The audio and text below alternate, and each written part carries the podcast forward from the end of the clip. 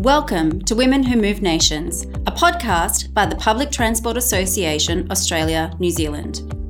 Each episode, we interview a top female executive from the public transport sector in Australia, New Zealand, and around the world. If you're interested in leadership, workplace gender equality, or building clean, green transport for the future, this is the podcast for you.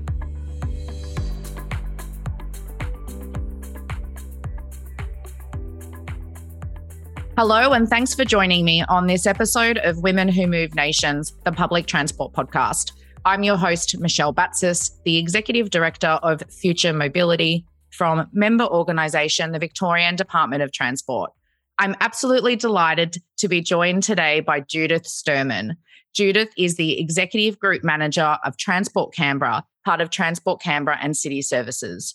Throughout her career, Judith has demonstrated exceptional focus and discipline in transport operations and customer service delivery, working across heavy rail, buses, and light rail in the UK and throughout Australia. Judith is also on the board of directors for the Public Transport Association Australia New Zealand, or PTA ANZ.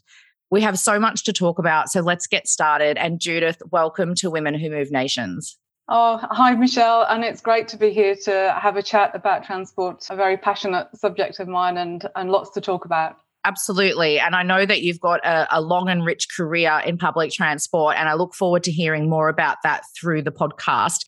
But let's start off with a pretty big question. Can you tell us about your current role and what you're responsible for at Transport Canberra? Sure, can. So essentially, I have three teams working for me at Transport Canberra. The one team looks after the maintenance and operation of Canberra's bus network. So it's maintained and operated by us as a business. So we don't have any private contractors. But then the light rail, which is the next team, manages the private public partnership uh, contract. Um, and that's for the light rail stage one that we have at the moment and also the future light rail lines that we're building. And then finally, I have a team that is delivering Canberra's future public transport strategy and some major projects, including uh, delivery of the zero emission transition plan for Canberra and also a next generation ticketing system. Excellent. I want to hear more about that. And I certainly know that Canberra is really uh, one of the leaders in Australia around zero emission buses. And maybe we might hear a bit more about that too. But I wanted to ask you actually about your time in Canberra, which is the capital of Australia. And I know that it's been your home for what, about the last five years? So I wanted to ask you about what's happening in public transport right now, you know, those priority areas. I know you've touched on what your teams are working on. And what do you think the future looks like for Canberra in public transport? Well, it's quite extraordinary because um, a lot of people said to me, Why do you want to go to Canberra? when I said I was moving to Canberra and to work for Transport Canberra and City Services. And I'd only been to Canberra once and thought, well, okay, you know, this is the this is the journey of my career. Let's let's see what Canberra has to offer. What I found was a really exciting place to both live, but also the stage that Canberra and the ACT are at with their growth in public transport and the development of some really exciting projects. So, the things that really excite me at the moment are um, zero emissions, as I've mentioned earlier, and the fact that we have this plan, which we're well into now and, and is going really well we're looking at the future feasibility for um, new depots and, and zero emission depots, brand new ones at the moment, which is really exciting. And we're embarking on our next generation ticketing project, which uh, hopefully very soon we'll be able to announce who our supplier is. And uh, then that will be a very exciting change for Canberrans. But really, the planning for the light rail and we we've got a model, uh, transport model in Canberra, which is very hub and spoke because uh, anybody that is aware of Canberra, it's made up of lots of districts and, and then the central parliamentary area and the city. And so we have um, a lot of people that are travelling out of communities in those districts.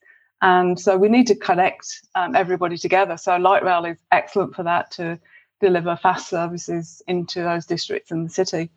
So the future of that, um, many stages to come. So Stage one is with us at the moment and people love it. And stage two is on the horizon, or at least the beginning of stage two. The other thing that I think is really important is we've got a big focus on customer as well. And uh, Canberra has really intuitively dealt with customers before, and we have great customer service on our buses. But now we're looking at it in a much more holistic sense and, and planning to make sure that we're meeting customer satisfaction and most importantly, growing patronage and looking at mode shift, which is similar to a lot of other cities. It's really interesting to think about. I mean, I remember going to Canberra what when the light rail first opened and wow i mean the light rail in canberra is a fantastic customer experience right and i think what's really interesting is that for me it kind of reflects a real change that certainly we've been seeing in australia over recent years where there's been a lot more investment and focus on public transport and it really gets me thinking around you know how our industry has developed and changed over time and I wanted to ask you, you know, given your experience in the industry, you know, I understand you've just celebrated 30 years in public transport, which Judith is just incredible, isn't it? I wanted to ask you about, you know, what are the significant changes that you've seen in your time working in public transport? Yeah, I look back at 30 years and I think, where did that time go? But when I look back also, I think what fantastic opportunities I've had and how I've really enjoyed every experience that I've had. It's funny because probably the, the biggest, uh, one of the biggest changes that I, have seen was not only a, a few um, years after I joined British Rail 30 years ago, and that was uh, the privatisation of the railway in the UK. And that spurned a whole different approach to transport. It looked at things like how we presented our trains and you know the 26 rail companies all changed their liveries, got new trains, entered into a massive customer service type of uh, culture. And so that was probably the change that I thought, wow, this is a big change. But having said that, the last 15 years and just in Australia, what I've seen is big shifts in uh, focusing customers. So when I moved to Sydney in 2008, that was uh, when really RailCorp, as it was then, decided that customer was where we needed to focus and operations would support customer rather than operations being king, as it were, at the time. And so customer has been an ongoing change. And I think recently we we're really focusing on equity and making sure that we're providing what people need to travel. You know, we used to just push services out there for people to get on and use. But now we're actually consulting with people a lot more to understand how they use the service, but not only how, but what they need to use it. And I guess that's where the next big change, which is technology, uh, comes in because how we're shaping that end to end journey. And this is also the entrance of young people and young people's influence and how they use technology to access what they need. So I think mobility as a service and having that ability to just look at your phone and decide where your endpoint is and then map your journey and just follow that is is really an incredible change from looking at lots of paper timetables. Back in the UK, I remember you'd have to carry a number of timetables with you and turn the pages to this route and this route. And that was really complicated. So it's simplifying, and technologies is also having a massive impact on internal systems. So now we schedule our buses through a very optimal uh, system, which allows us to have a fully integrated network and really makes use of efficiency and effectiveness of how we operate our services. So it's gone a long way to improving transport, but also for the future, where we see the next area, which is uh, zero emissions and sustainability, because really zero emissions is the game changer.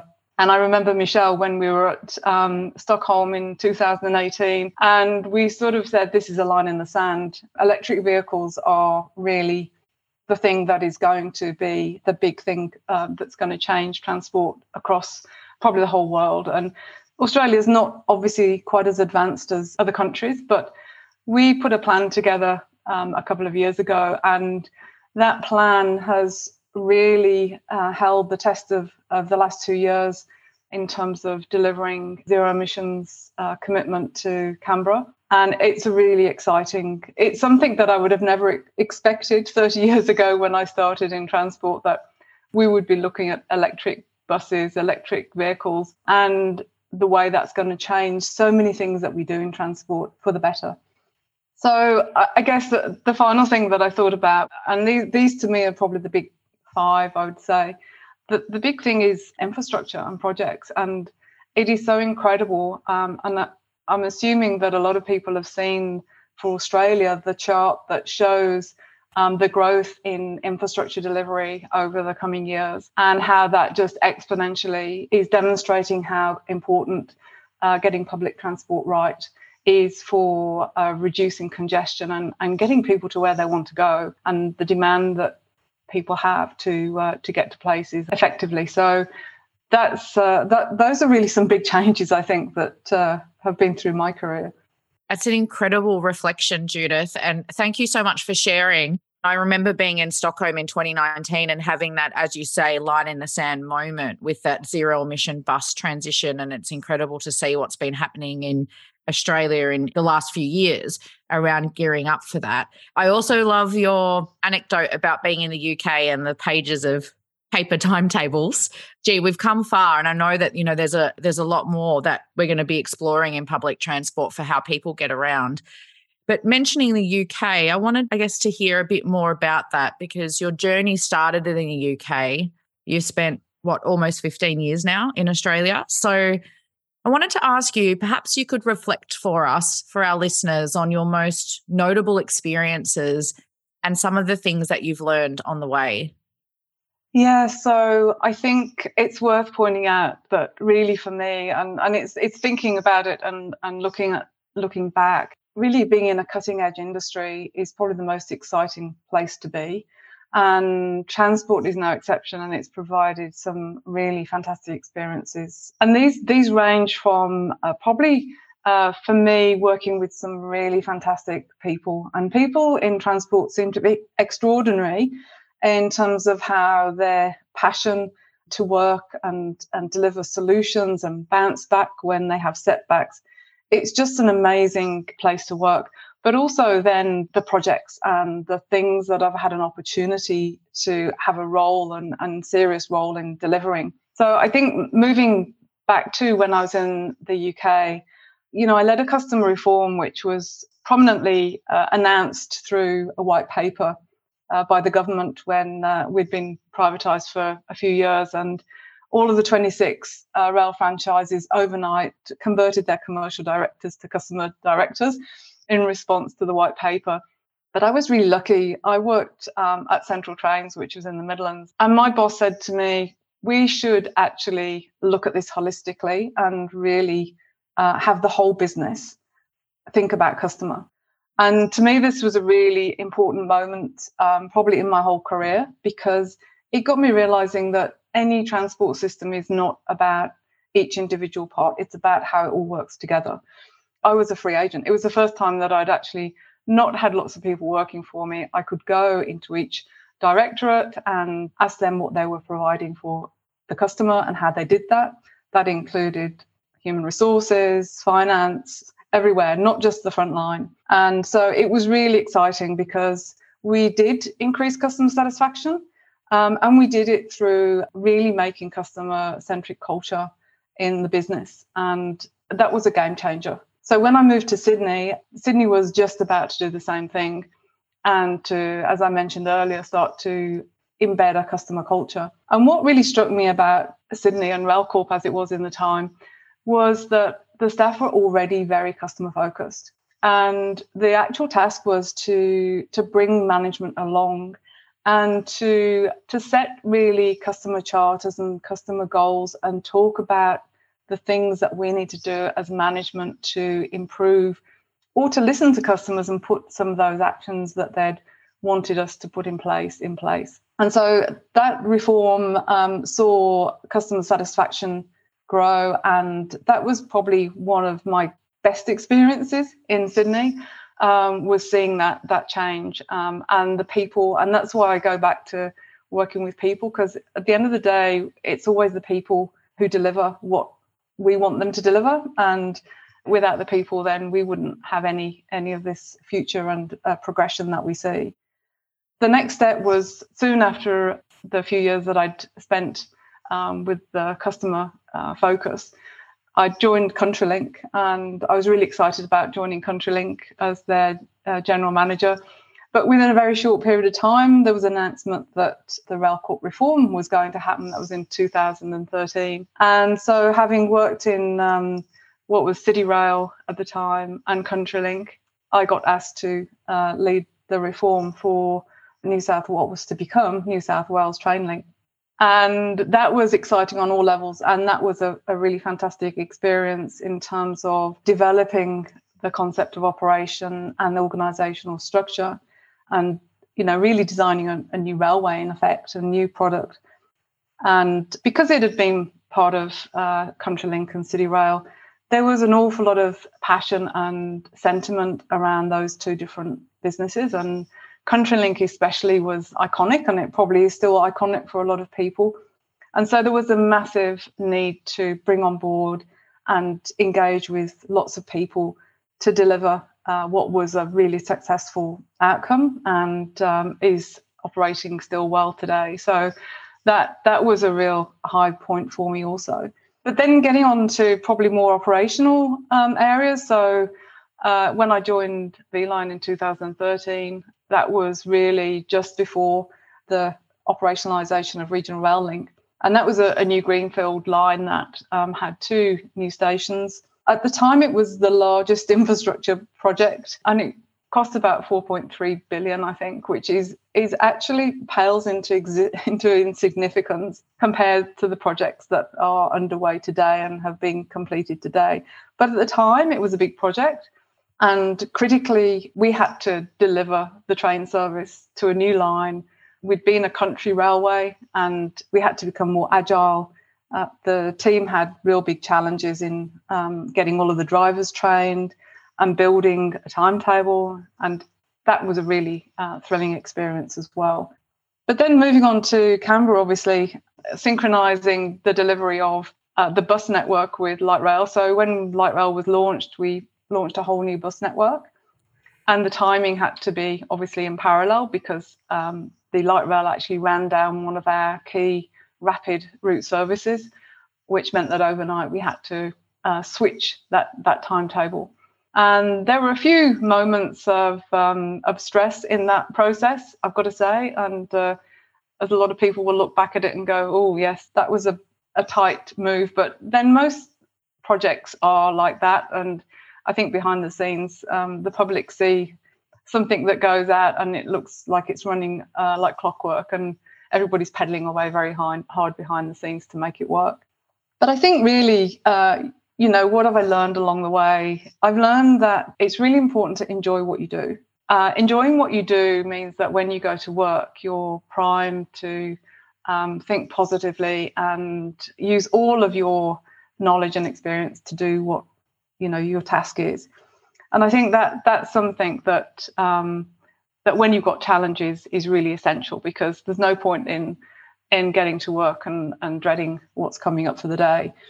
The other thing is as you go through different projects and different experiences, is consciously building that toolbox of things, approaches to things, processes, how you um, did certain things and how you developed things, how you got over certain problems. So I think that's really important. And to then be able to move into another position and, and to utilize those um, skills is, is really important. And the thing that we don't often do is remember and give yourself credit for what you have achieved and remember what you've achieved because a lot of people, I think, and, and I, I'm like this, is once something is done, I go, yeah, well, that's what I intended for that to happen, and great, done, move on and we don't celebrate probably as much as we should. So that's probably something that um, we probably need to do more of. If you're enjoying Women Who Move Nations, make sure you follow us on your favourite podcast platforms and rate the show to help more people find us. Follow the Public Transport Association Australia New Zealand to learn more about public transport and to keep up to date with all our events and activities. Our website is ptaanz.org. We're also on LinkedIn. Just search Public Transport Association Australia New Zealand. And our Twitter handle is PTAANZ underscore. If you have any feedback or questions, please send us an email at info at ptaanz.org. I 100% agree, Judith. Actually, we definitely don't celebrate what we've achieved. That's such a great point. And thank you so much for sharing your journey and some of the experiences you've had. You've had an incredible career so far. I'm um, learning so much about you, actually, even though I've known you for quite a few years. And I think what really strikes me is how many cities that you've lived and worked in. And that's quite common, actually, from people who've kind of come from the UK. We know there's a lot of people from the UK who end up working in Australia. But I wanted to ask you a bit more about that because certainly I know that people working in the public transport industry often do have an opportunity or, or a question around whether they might work in another jurisdiction. And I wanted to ask you a bit more about your experience with that. How has working in different jurisdictions enriched your experience? I mean, do you recommend working in a different city? And if so, do you have any tips for people looking to move to a new city around how they can ensure their success? So when I left the UK to come to Sydney, um, I'd only ever worked in one transport organisation for uh, 15 years. And so when I got to Australia, I really didn't expect that I'd be getting the experience of traveling around so much and um, what has unfolded in terms of uh, working in Sydney, Melbourne, uh, and Brisbane, and and now obviously Canberra. But yes, a lot of people that I've met in Australia, they tend to have worked in a lot of different um, organisations, and it's uh, when I when I started from um, Sydney and I moved to Melbourne. I thought I'll take all the knowledge that I have from Sydney and I'll go to Melbourne and, you know, I'll just translate it over there and I'll explain what we did and what we did well and and how I can bring this to to Melbourne. Um, I learned very quickly that that's not the way that you do things, and it's very important to acknowledge that um, whilst transport people are very similar, their own networks and how they work can be very very different and also in different um, jurisdictions, the drivers for how they operate um, and what they do is is very different. Also, uh, even terminology can mean the opposite, or there's different terminology used for the very same thing. So, what I've got from um, moving through different jurisdictions has been obviously the, the wealth of experience and knowledge. But I've also learned that the important thing is to take your experience um, and how you've done things, the processes that you've um, employed, the methods that you use, and actually use those in, in that jurisdiction that you're moving to. So, what skills you can bring basically. I'm probably just saying Australians, but across the world, I think people generally aren't keen on you explaining how it was done in another, another jurisdiction, but embracing the city uh, that you're in um, and applying yourself to working with the people and seeking their understanding is probably what I'd say is the most important thing. As soon as you get into the hearts and minds of the people and and you you show them that you're there to actually help with what they're trying to do, then they'll they'll welcome you. It's interesting to reflect, Judith, actually, that point, because even though so many cities have common challenges, it really is about local solutions too. I wanted to ask you something else about your career, and then I might move on more around your leadership style and hear about that. But I know you've spent the majority of your years in transport in heavy rail customer service and also operations. They're two very different areas. And I know in a lot of the conversations I have, particularly with women, that kind of question around how do you make that kind of jump? So I wanted to ask you, how did that come about for you?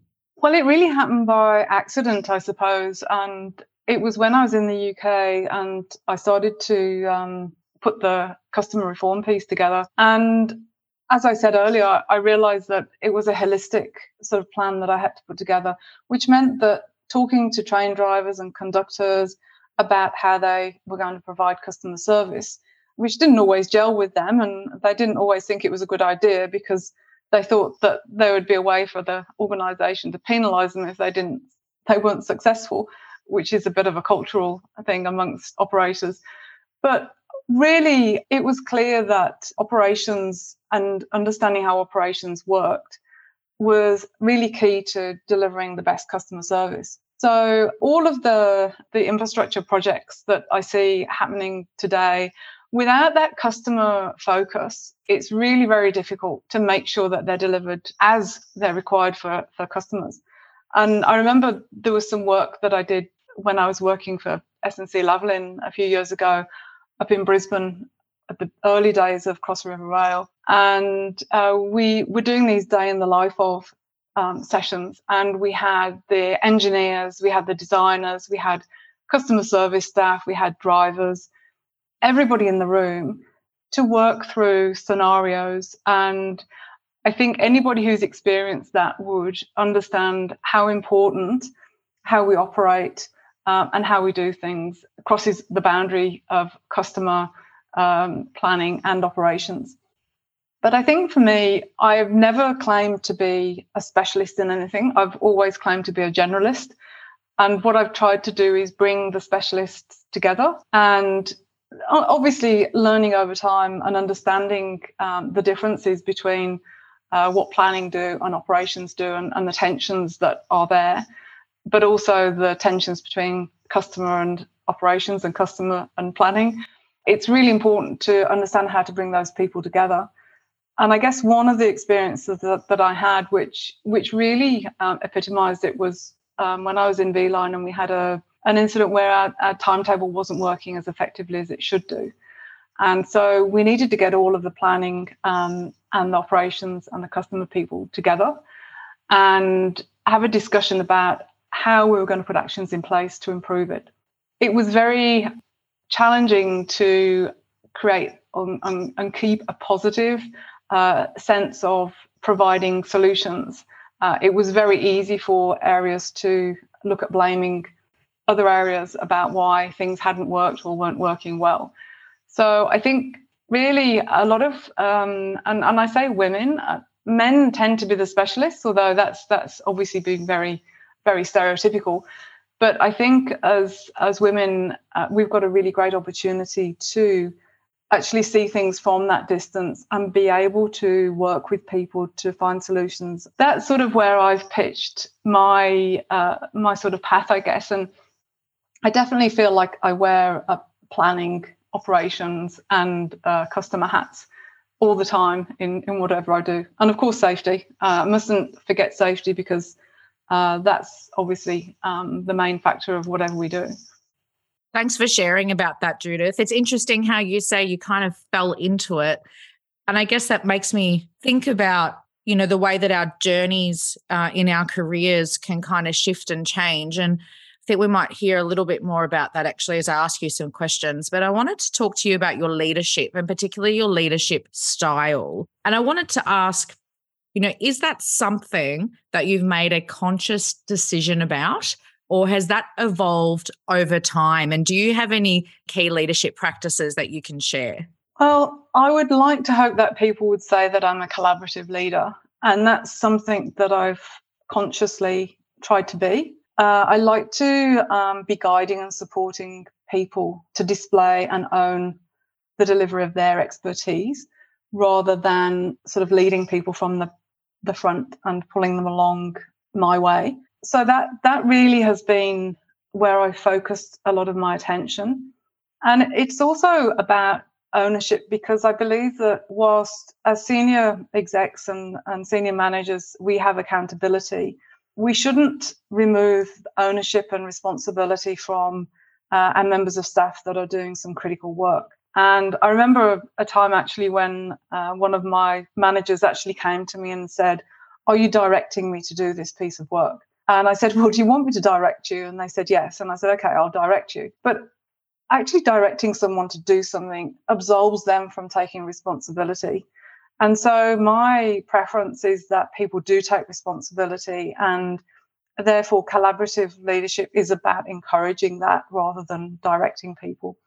And this all really sparked off years and years ago, way before I actually started in transport. And I was in a working in a design and promotions role in a company. And the company used to do design work, but also uh, set up ex- exhibitions in big ex- exhibition halls on a regular basis. And my boss used to go out and uh, and supervise this.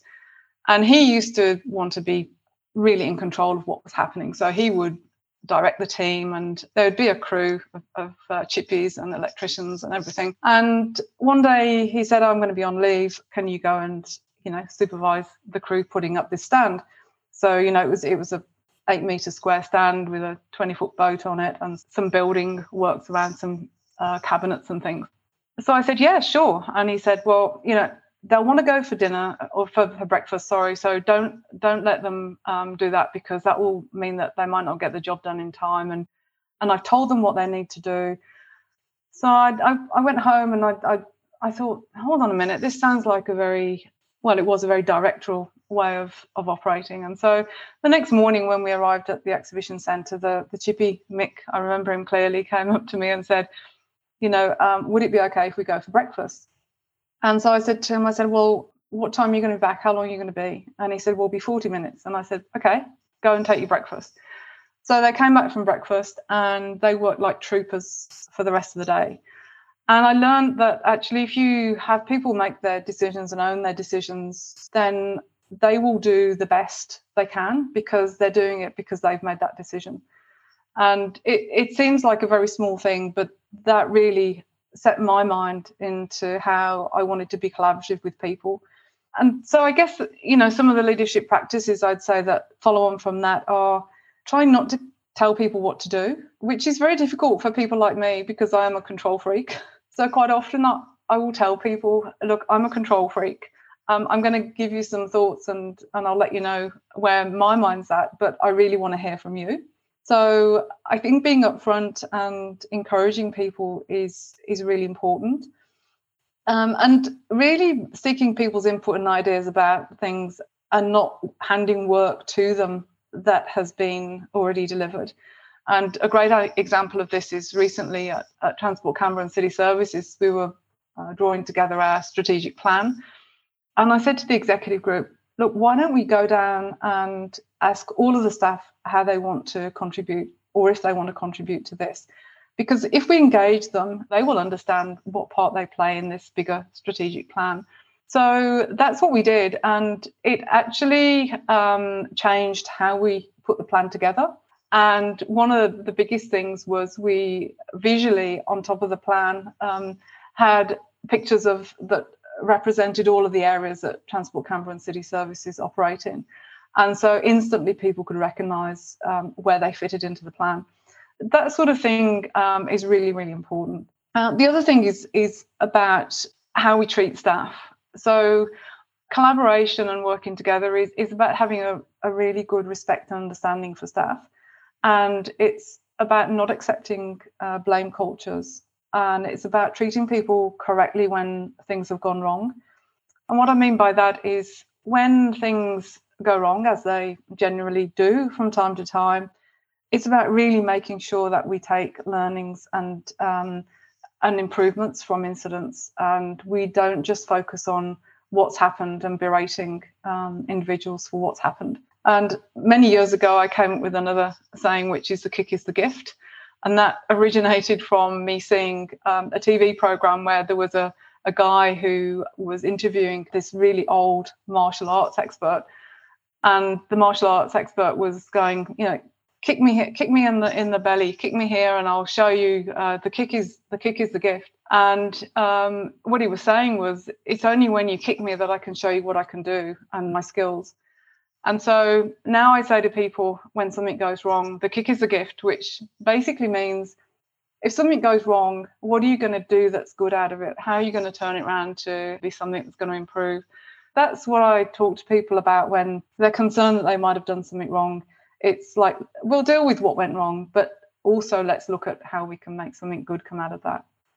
Thanks for sharing that, Judith. Really fascinating reflections, I think, on some of your experiences. I wanted to ask you a bit about imposter syndrome, actually. I feel like we might have had a conversation about this maybe a couple of years ago around confidence for women. And I wanted to ask you whether you had any advice for women who are experiencing imposter syndrome. And do you have any tips on how to handle situations when you're doubting yourself or your confidence is low?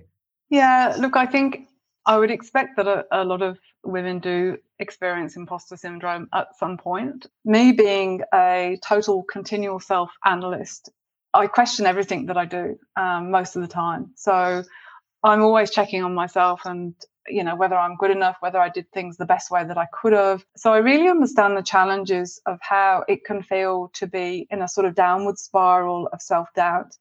But I think the the way that I deal with it, and I think um, my advice would be treating it in a practical sense. So tips such as developing positive and not negative self talk. For every negative thought, provide a counter positive thought and that that's really uh, about probably having some already ideas in your head about the things that you've done well and you know we went we talked about um, making sure that we celebrated things that we've achieved and actually writing those things down and reminding yourself that you've actually achieved some fantastic things is the best way to combat imposter syndrome and and make yourself think more positively i'd also say it's really important to find a buddy or probably a coach as well, um, if you can, to to work it through because it is a practical thing. It doesn't need to sort of take over your whole life. It's just something that has to be managed as you as you work through your career, and it should be minimalized uh, rather than seen as a big issue. That's sort of my my thoughts. Thanks, Judith. I have never heard this term, but it really got to me. Continual total self analyst. I love that. And I can relate actually. And I'm sure a lot of our listeners relate to that as well. But um, great advice. I've just got two questions left, and they're the kind of usual questions that we wrap up with. You've had such an impressive career.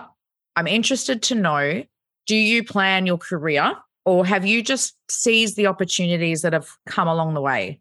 I've been thinking about this, and, and I'd actually say that my career has been based on the lucky four leaf clover theory. and, and where that comes from is that I have this strange ability to spot four leaf clovers. And so this has been at points in my career where I've decided to make a change, or I think maybe I should make a change. And where this fits in is that really a four leaf clover represents luck. And luck to me is where preparation meets opportunity. And so throughout my whole career, I think um, the things that have been most important uh, for me in my next steps have been to always be scanning where I am, what I'm doing, what I'd like to do, what the opportunities are, and being ready for them. And so that's where really all my moves have been. Well, don't ever say, never say never is is probably one of the things that that I would say. And certainly when I moved from the UK to Sydney, it was, well, why would you turn an opportunity down? And I was ready, I was prepared. I'd I'd been working hard on on customer service and I knew that I could add some real benefit. And I suppose actually acknowledging that and um, thinking ahead without planning what position you want to be in is sort of where my uh, career has led me. Fascinating. And thank you for sharing that you haven't planned your career. I know that actually a lot of our listeners uh, will feel better hearing that um, because not everyone has a career plan, although many of the women I've interviewed on this podcast actually do have one. Last question, Judith. What advice do you have for younger women or people early in their careers who are listening to this podcast? I guess heading off from the last question is that I would be cautious about planning too strictly what your career should be because you may miss opportunities that might not sit well with your rigid plan if you have a rigid plan. So, um, really have that long term focus, but welcome opportunities and don't get fixed into what you want to do and, and miss those. The other thing I would say is really taking every experience as a valuable learning, the good ones and the bad ones, because you will have good experiences and you will have bad experiences.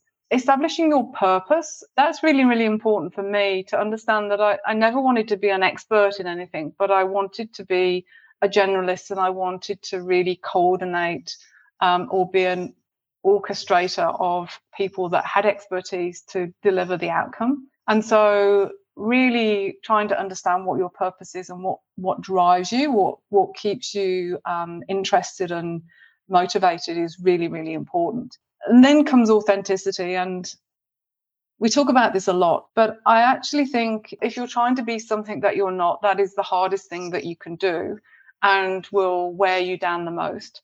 So, really making sure that you link in with your own authenticity and your own beliefs and values is really, really critical.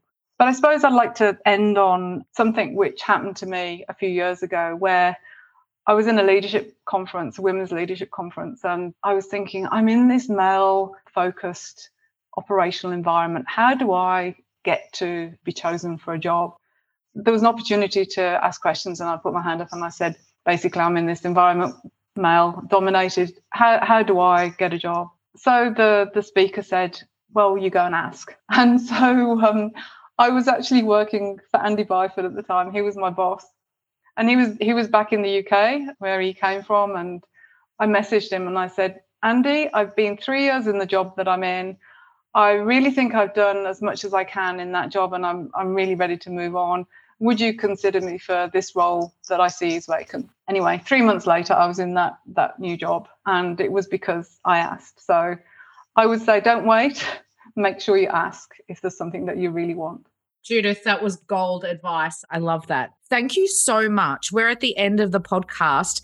And I just wanted to say you have been so open, so honest, so transparent. Thank you so much for joining us and um, sharing your insights, as I've said. And goodbye. Thanks, Michelle. It's been a, a pleasure. Thank you for listening to Women Who Move Nations, the public transport podcast. This series is produced by Dylan Adler and Sophia Dickinson for the Public Transport Association Australia, New Zealand. To find out more, please visit our website ptaanz.org. Tune in for more soon.